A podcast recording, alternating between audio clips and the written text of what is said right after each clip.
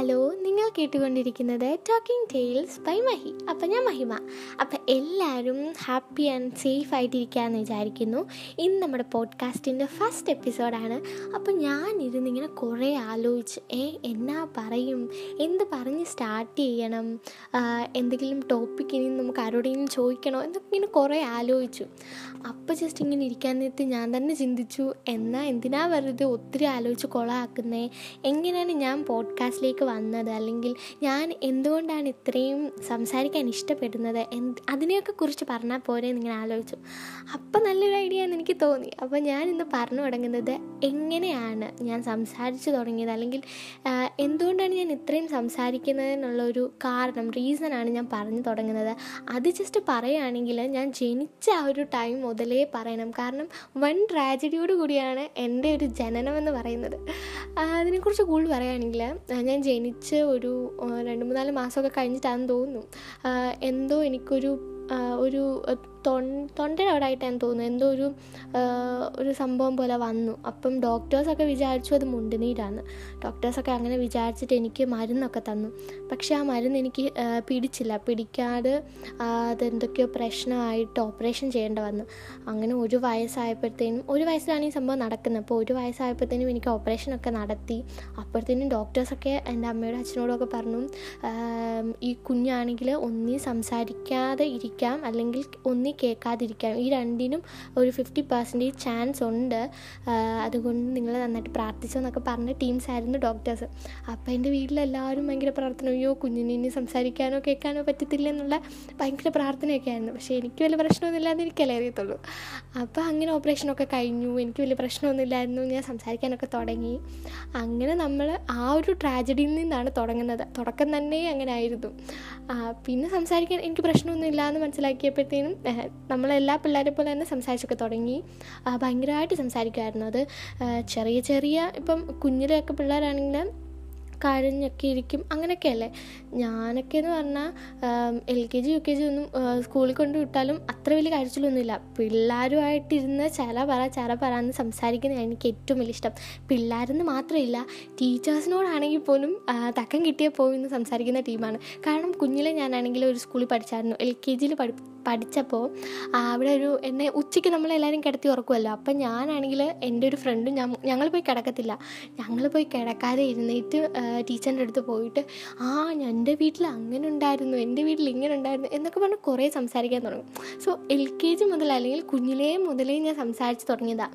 എൻ്റെ വീട്ടിലോ അല്ലെങ്കിൽ എൻ്റെ ഫാമിലിയിലോ ആരും എന്നോട് സംസാരിക്കേണ്ട, അല്ലെങ്കിൽ ഓ നീ കുറച്ച് ഓവറാ എന്നൊന്നും അങ്ങനെ പറയാറില്ല. പറഞ്ഞാൽ തന്നെ ഞാൻ അതിന് വലിയ ഇമ്പോർട്ടൻസ് ഒന്നും കൊടുക്കാറുമില്ല.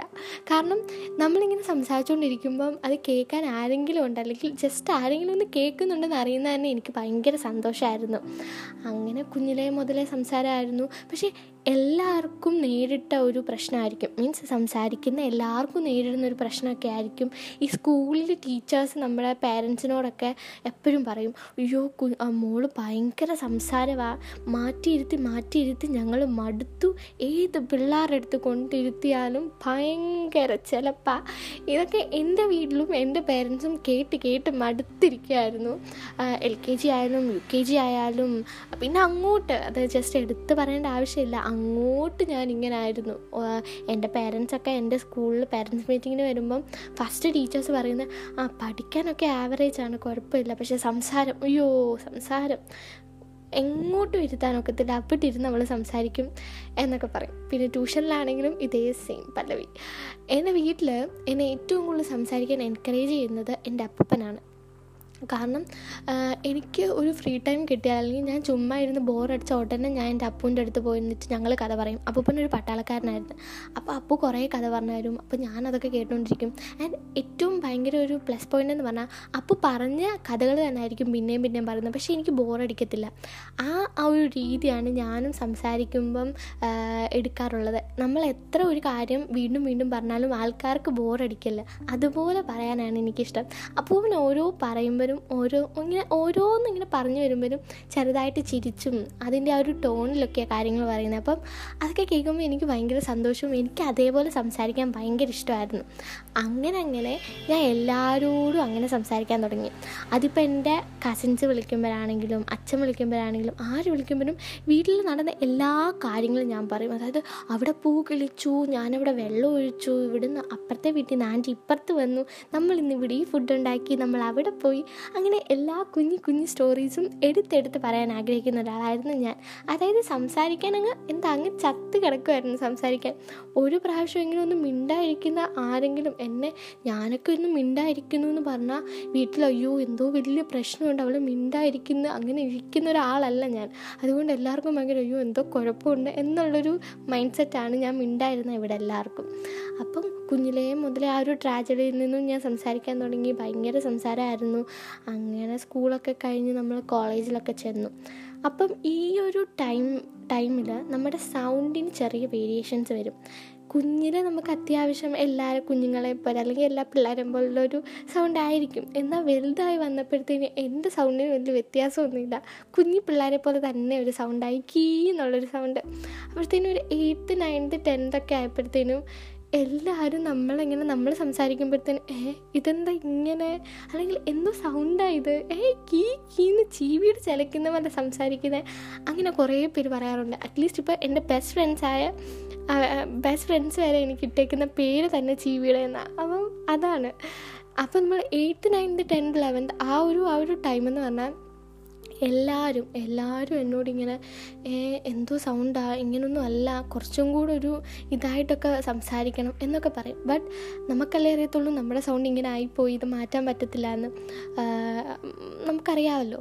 പക്ഷേ എന്തോ എടുക്കാനാ, ഒരു പോയം റിസൈറ്റ് ചെയ്യുമ്പോഴാണെങ്കിലും ഞാൻ മോണാക്റ്റൊക്കെ ചെയ്യുന്ന കൂട്ടത്തില്ല. അപ്പോൾ മോണാക്റ്റ് ചെയ്യുമ്പോഴാണെങ്കിലും ഈ വോയിസ് ട്രാൻസ്ലേഷൻ അല്ലെങ്കിൽ വോയിസ് മോഡുലേഷൻ വേണമല്ലോ. അപ്പോഴാണെങ്കിലും ഞാനൊരുമാതിരി എല്ലായിടത്തും ഒരേ സൗണ്ട് പോലെ ഇരിക്കും. മീൻസ് നമുക്ക് ആ ഒരു ആ ഒരു ഒരു ഒരു കുഞ്ഞ് സൗണ്ടാണ് എപ്പോഴും ഉള്ളത്. പക്ഷേ എല്ലാവർക്കും അത് ഇഷ്ടപ്പെടത്തില്ല. ഞാനൊക്കെ ഒരു സ്കൂളിൽ പ്ലസ് വൺ പ്ലസ് ടു ഒക്കെ ആയപ്പോഴത്തേനും സ്കൂളിൽ എന്തെങ്കിലും സ്പീച്ചൊക്കെ പറയാൻ നേരത്ത് അല്ലെങ്കിൽ ഞാനിങ്ങനെ എല്ലായിടത്തും ചാടി ഇങ്ങനെ നടന്ന എല്ലാ കാര്യങ്ങളും ചെയ്യുന്ന കൂട്ടത്തില്ല. ഞാൻ എൻ എസ് എസിലൊക്കെ ഉണ്ടായിരുന്നു. അപ്പോൾ നമ്മൾ എല്ലാത്തിനും കൂടി എല്ലാ കാര്യങ്ങളും പറഞ്ഞ് ഭയങ്കര സെറ്റാക്കുന്ന ഒരാളാണ്. അപ്പം ഇങ്ങനെ ഓരോ സ്പീച്ചൊക്കെ പറയാൻ പോകുമ്പോഴത്തേനും ടീച്ചേഴ്സൊക്കെ അവിടെ നിന്ന് വരുമ്പോൾ പറയും, നീയാണല്ലേ ഇന്നവിടെ സ്പീച്ച് പറഞ്ഞത്, ആ ഞാൻ കേട്ടായിരുന്നു, നിൻ്റെ സൗണ്ട് എനിക്ക് ക്ലാസ് ഇരുന്നപ്പോഴേ തോന്നി. മീൻസ് നമ്മൾ പെട്ടെന്ന് അങ്ങ് അയ്യോ കൊള്ളത്തില്ല മിസ്സേ, അല്ല മിസ്സേ കൊള്ളത്തില്ല എന്നൊരു ഇതാ വൈബിലങ്ങ് എത്തിക്കും. എല്ലാവരും പറയും അയ്യോ കൊള്ളത്തില്ല, നീ നീ ഇങ്ങനല്ല സംസാരിക്കേണ്ടത്, നീ ഞാൻ എന്തെങ്കിലും ഒന്ന് ഒന്ന് പറഞ്ഞു തുടങ്ങുമ്പോഴത്തേന് എല്ലാവരും പറയും നീ കരയുവാണോ, ഏ ഏ കുഞ്ഞെ നീ നേരെ പറ, നീ എന്താ കരയുന്നേ.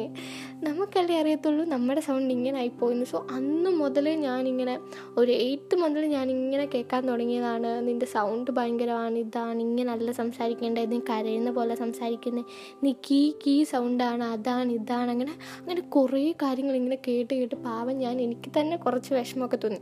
പിന്നെ നമ്മൾ കുറച്ച് സമയമൊക്കെ ആകുമ്പോഴത്തേനും എനിക്ക് തന്നെ തോന്നും ഇതൊന്നും കേൾക്കേണ്ട ഒരു ആവശ്യമില്ല, ജസ്റ്റ് നമ്മുടെ സൗണ്ട് നമുക്ക് ദൈവം തന്നു, നമ്മൾ അതിൽ ഹാപ്പി ആയിട്ടിരിക്കണം എന്നൊക്കെ ഇടയ്ക്കിടയ്ക്ക് തോന്നും.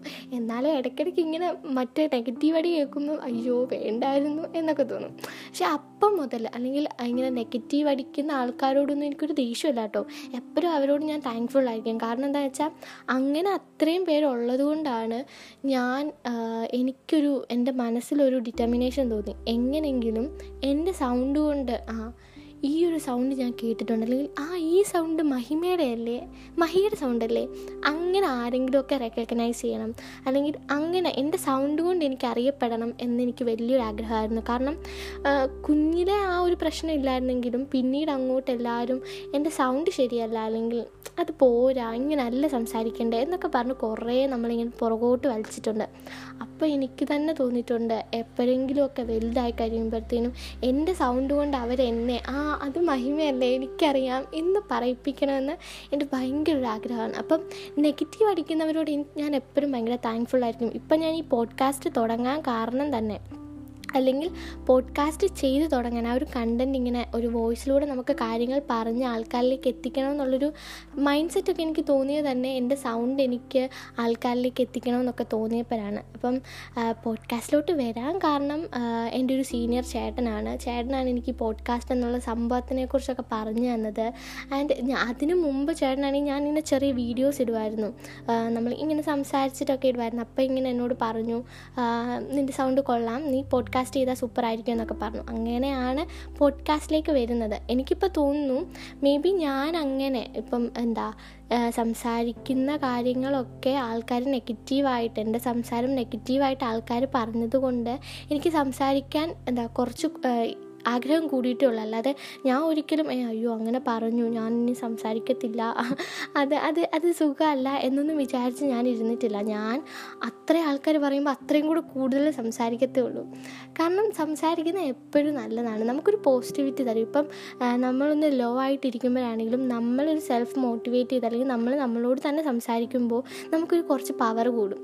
അല്ലെങ്കിൽ ഒരു ഒരു ഡെസ്ക് അടിച്ചിരിക്കുന്ന ഒരാളിനോട് നമ്മൾ പോയി നിന്ന് സംസാരിച്ച് കഴിഞ്ഞാൽ അത്യാവശ്യം അവരെ വിഷമിപ്പിക്കാത്ത രീതിയിൽ നല്ല കാര്യങ്ങൾ പറഞ്ഞ് അവരോടൊന്ന് സംസാരിച്ച് കഴിഞ്ഞാൽ അവർക്കൊരു പോസിറ്റിവിറ്റി തോന്നും, അവർക്കൊരു ഹാപ്പിനെസ് കാണും.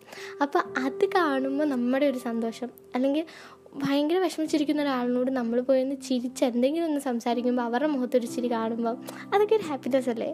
അതായത് നമ്മൾ സംസാരിച്ചുകൊണ്ടിരിക്കുക, ഈ ടോക്കറ്റീവ്നെസ് ഒന്നും ഒരിക്കലും ഒരു തെറ്റല്ല. എപ്പോഴും സംസാരിക്കുന്നവരായിരിക്കും മനസ്സുകൊണ്ട് എപ്പോഴും കുറേ എന്താ എല്ലാവരെയും ഇഷ്ടപ്പെടുന്നത് എന്നൊക്കെ എനിക്ക് തോന്നിയിട്ടുണ്ട്, തള്ളല്ല എങ്കിലും.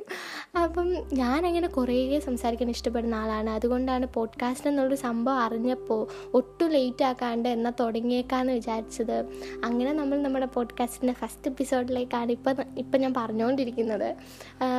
പറയാനങ്ങനെ ഒത്തിരിയുണ്ട്, കുഞ്ഞിലത്തെ കാര്യങ്ങളാണെങ്കിലും എൻ്റെ സംസാരത്തിനെ കുറിച്ചാണെങ്കിലും കുറേ ഉണ്ട്. അപ്പോൾ ഇന്നത്തെ കുറച്ച് ലാഗടിയാണെന്ന് തോന്നുന്നു. എന്തായാലും ഇത്രയേ ഉള്ളൂ. എത്രയൊക്കെ നമ്മൾ ആരൊക്കെ നമ്മൾ പുറകോട്ട് വലിച്ചാലും നമ്മൾ എപ്പോഴും നമുക്കിഷ്ടമുള്ള കാര്യങ്ങൾ ചെയ്യുക. ഇപ്പം ഓരോരുത്തർക്കും ഓരോ കുറ്റവും കുറവും ഒക്കെ കാണും, ആരും പെർഫെക്റ്റ് ഒന്നുമല്ല. അപ്പം ആ ഒരു കുറവുകൾ ആരെങ്കിലും നമ്മളെ ബ്ലെയിം ചെയ്തോ, അത് ശരിയല്ല അല്ലെങ്കിൽ നിൻ്റെ അത് പോരാ എന്നൊക്കെ പറയുമ്പോൾ മാക്സിമം അതിനെ കോൺസെൻട്രേറ്റ് ചെയ്ത് അത് നന്നാക്കാൻ നോക്കുക. അല്ലെങ്കിൽ അതിലെ ഒരു നല്ല രീതിയിലാക്കി അവരിലേക്ക് പ്രസൻറ്റ് ചെയ്യുക. അപ്പോൾ നമുക്ക് നമ്മൾ തന്നെ ഒരു സന്തോഷം തോന്നും, ഓക്കെ ഞാൻ ഇത്രയ്ക്കും ഒരു സംഭവം ആയല്ലോ അല്ലെങ്കിൽ ഞാൻ ഇത്രയ്ക്കും ഒരു ചേഞ്ച് എന്നിൽ സംഭവിച്ചല്ലോ എന്നൊക്കെ ഓർക്കുമ്പോൾ ഭയങ്കര ഒരു സന്തോഷമായിരിക്കും. ഞാൻ എപ്പോഴും സംസാരിക്കാൻ ഇഷ്ടപ്പെടുന്നതാണ്. അപ്പോൾ നിങ്ങൾ ആരെങ്കിലുമൊക്കെ എൻ്റെ ഈ ഒരു സംസാരം കേൾക്കുമ്പോൾ സന്തോഷം തോന്നുന്നു അല്ലെങ്കിൽ ചിരിക്കാൻ പറ്റുന്നു അല്ലെങ്കിൽ എവിടേക്കോ കണക്ട് ചെയ്യാൻ പറ്റുന്നു എങ്കിൽ ഭയങ്കര സന്തോഷം. ആൻഡ് അപ്പോൾ നമ്മൾ ഇന്നത്തെ ഒത്തിരി പറഞ്ഞ് ചളവാക്കി കുളവാക്കാതെ നമ്മളിവിടെ എന്ത് ചെയ്യുകയാണ്, എല്ലാവരും മാക്സിമം സംസാരിക്കുക, സന്തോഷത്തോടെ ഇരിക്കുക, അത്ര തന്നെ. അപ്പം ബി ഹാപ്പി.